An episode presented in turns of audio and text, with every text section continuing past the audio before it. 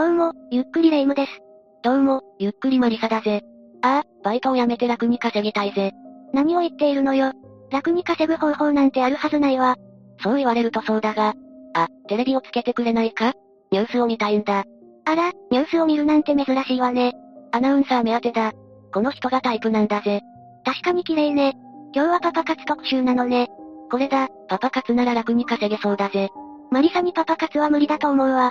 それにパパ活はかなり危険なのよ。そうか？みんなうまくやっているように見えるぜ。何か被害に遭ってもパパ活をやっているからだと後ろめたい気持ちがあって、警察には相談しづらいのよ。それに、最悪の形で事件が起きてしまったこともあるわ。どんな事件なんだ？貢いでくる相手に殺されたのよ。こういった事件では被害者にも落ち度があると叩かれてしまうの。悪いのは犯人だけじゃないか。一体どんな事件だったんだ？それじゃあ、今回は池袋元地下アイドル殺害事件について解説していくわ。それでは、ゆっくりしていってね。犯人の宮城優太は家賃6万円ほどのアパートで母親と二人で暮らしていたわ。17年から22年前には見沼区県営団地に住んでいて、近所の人に覚えられていたわね。宮城に対しては、かなり純粋で気が弱い人、という印象があったようね。アパートに引っ越す前は団地に住んでいたのか。団地に住んでいた頃の宮城に好印象を抱いていた住民もいたわ。とても、そんなことする子じゃない。ただ純粋すぎるほど純粋だったからね。被害者と本当に付き合っていると思い込んでしまっていたのかも。気が小さい子だったから、未だに信じられないと事件を起こしたことに驚いている人もいるの。そして引っ越し先のアパートの住民によると、10年ほど前から、60歳を超えたぐらいのお母さんと住んでいました。息子さんは170センチぐらいで、少し小太り。あったら挨拶はしますが、口数の少ないおとなしい人という印象ですと述べていたわ。さらに、二人とも働いてるね。すごく早朝だったり夕方から出かけたりしていたから、24時間営業のコンビニや夜から営業する居酒屋あたりじゃないかな。宮城は服装からして、サラリーマンという感じもしなかったからと言っている人もいたのよ。団地時代の評価ばかりだな。あまりアパートの住民とは関わっていなかったのか？いえ、アパートでも宮城に親切な印象を抱いている住民もいるわ。つい最近私がゴミ出しをしていたら、彼が手伝ってくれてね。え、こんなに親切な人がいるのって驚いたぐらい好印象を抱いたそうね。ゴミ出しを手伝ったり、高青年な一面もあったんだな。学生時代の人からの評判はどうだったんだ？小中学校時代の同級生は、勉強も運動もできなくて、明るい子でもなかった。地味で目立たない子だったから、友達も少なかったと思う。彼は母子家庭で経済的にも恵まれていなかったですが、少なくとも人を傷つけたり、日常的に悪いことをしたりする人間ではなかったと言っていて、事件については、付き合ってもいない二人がラブホテルに行くのだろうか。そこは不思議だなと。彼は最終的には罪の意識に苛まれて、実施したんでしょうね、と話しているわ。だが、事件を起こす凶悪性があったんだよな。周囲の人はその面に気づかなかったのか？それが学生時代についてはあまり情報がないのよ。卒業アルバム写真は公開されているけど、不明な点が多いの。さらに宮城の学歴や経歴もよくわかっていないわ。ただ、女性に慣れていないから地下アイドルの営業に本気になってしまったんでしょうね。どんな営業スタイルだったんだ？まず地下アイドルは普通のアイドルよりも近い距離の存在だと言われているわ。ファンとのやりとりも相手の恋心を利用したりすることもあるの。そうだったのか。だが、普通なら営業だと気づきそうだが。確かに普通は営業だとわかるわね。でも、女性慣れしていない宮城には刺激が強かったようね。次は被害者となってしまった F さんについても紹介するわ。18歳だと？宮城とは19歳も年が離れているじゃないか。記者によると、F さんはライブやイベントを中心に活動する地下アイドルをしていた。事件の1年前にメイドカフェのイベントで1日店長をしている時に容疑者と知り合った。この1年で容疑者と3回ほど会っていたようですと語っているわ。宮城とはたった3回しか会っていないんだな。しかもメイドカフェは1日店長をしただけで、普段は地下アイドルだったんだよな。その通りよ。宮城は普段からそのメイドカフェに通っていて、たまたま F さんと出会ったわ。所属していたアイドルのグループ名は不明で、F さんは東京都新宿区に住んでいたわ。それ以外に詳しい情報はなくて、SNS や現地名も特定されていないわね。珍しいな。18歳ならインスタグラムやツイッターくらいはしていそうだぜ。そうね。もしかしたら本名ではなく現地名で SNS を利用していたのかもしれないわ。一応それらしきアカウントは発見されているんだけど裏付けが取れていないのよ。確証がないから、ここでは紹介するのはやめておくわね。真偽不明なものは出せないな。もしかしたら無関係の人のアカウントかもしれないからね。そして2022年7月10日、ついに事件が起きてしまったわ。犯行に及んだきっかけは、宮城がホテルで F さんのスマホを見てしまったことだったわ。まさか勝手に F さんのスマホを見たのか？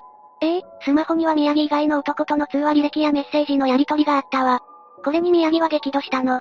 恋人でも黙ってスマホを見ることなんてしないぜ。それに男性と言っても仕事関係の連絡だってあったかもしれないじゃないか。何より、たとえ F さんに恋人がいたとしても宮城には関係ないぜ。その通りよ。だけど宮城は F さんを自分の恋人だと勘違いしていたわ。自分という恋人がいるのに他の男と連絡を取っていることに嫉妬したの。そして宮城は F さんの首を10分も絞めて殺害したわ。宮城はカッとなってやったと言っているけど、後にナイフを持っていたことが発覚しているわ。つまり F さんを脅したり、計画的に殺害したりしようとしていたのか？そうかもしれないわね。F さんの体には首を絞められた痕跡の他に、切り傷もあったわ。たった3回しか会ってないのに勘違いして殺害するなんてひどいな。マリサの言う通りよ。カッとなったにしろ計画的な犯行だったにしろ、許される行為ではないわ。F さんは宮城とも連絡を取っていたんだよな。そうね。だけどスマホのやり取りだけで F さんの気持ちを理解するのは難しいわ。確かにそうだな。私だって苦手な人とメッセージのやり取りをすることがあるしな。その時は、マイナスな気持ちは見せないようにしているぜ。どうして宮城は F さんのことを彼女だと思い込んだんだろうな。宮城は F さんに色々貢いでいたのよ。逮捕後の供述ではゲームや家電などを買ったと述べているわ。なるほど。それで勘違いをしたのか。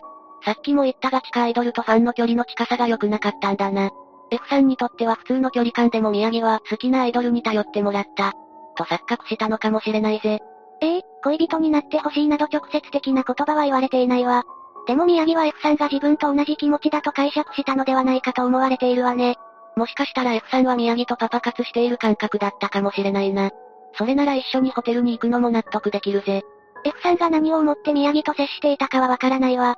でもホテルに行くのは、貢いでもらった対価だった可能性があると指摘する人もいるわね。宮城は殺害翌日の11日、午前4時過ぎに池袋にある交番に出頭したわ。自ら出頭したのか？ええ交番の警官たちは宮城が人を殺したというと一気にざわめいたそうね。そして、すぐに現場となったホテルに急行したの。そしてホテルの室内にある浴槽の中で F さんの遺体を発見したわ。この時分かったことなんだけど、宮城は52時間ほどホテルに滞在してたそうね。逃げようとは思わなかったのか？何をしていたか気になるな。長時間滞在していたことに関しては実行するか迷ってたと供述しているわね。とことん身勝手な男だな。迷うくらいなら思いとどまって欲しかったぜ。それにしても、ファンとしてはアイドルと距離が縮められるのは嬉しいことだよな。こんなに恐ろしい事件も起きてしまうんだな。ええ実は最近も同じような事件が起きているのよ。2023年、府中市でも似た事件が起きているわ。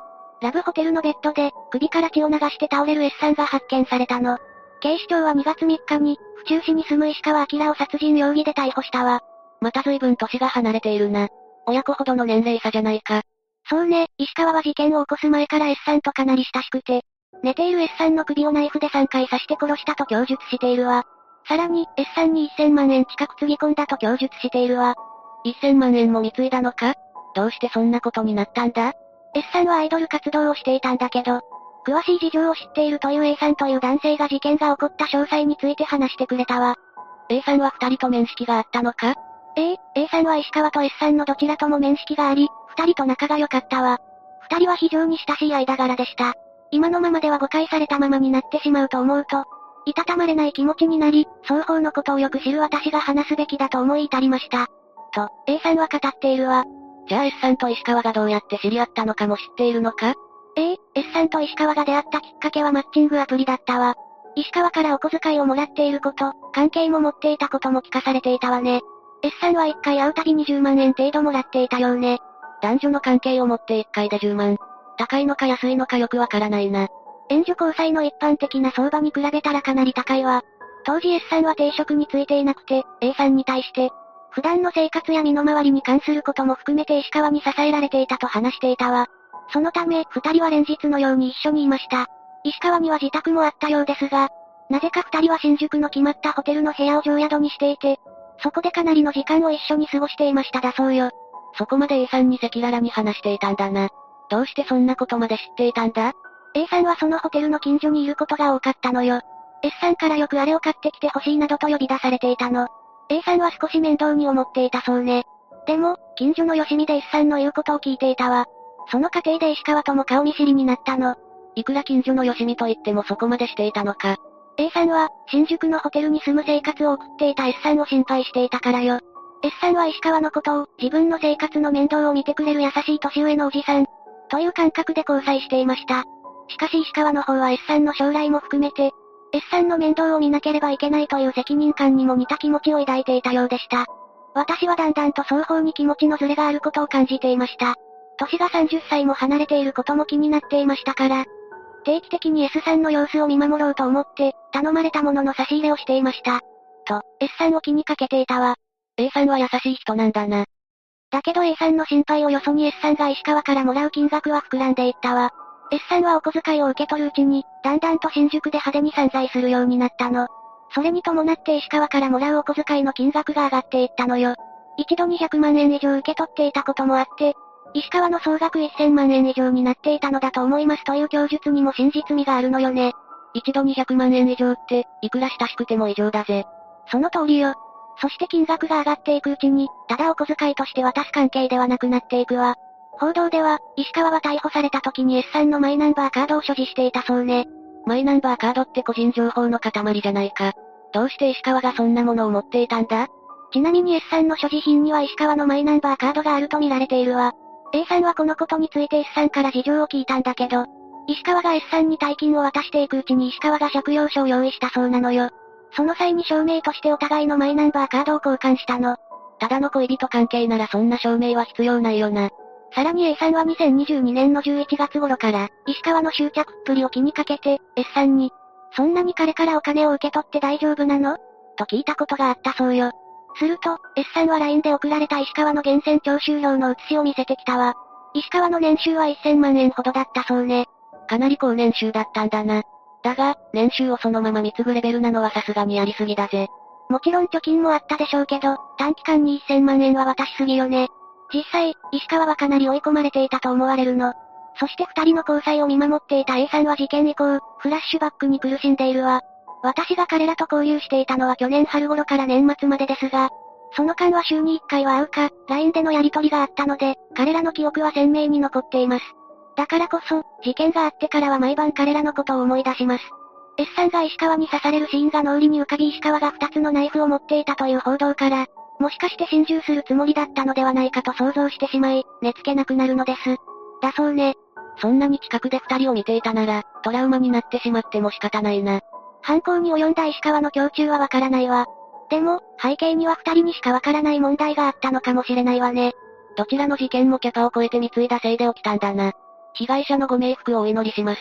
以上が、この事件の内容よ。パパ活というか、行為を利用してお金をもらうのは危険だな。高額を要求するならそれに見合う対価を用意しなきゃいけないわ。やっぱり楽に稼げる仕事なんてないんだな。そうよ。それに汗水垂らして働くとお金の大事さもわかるの。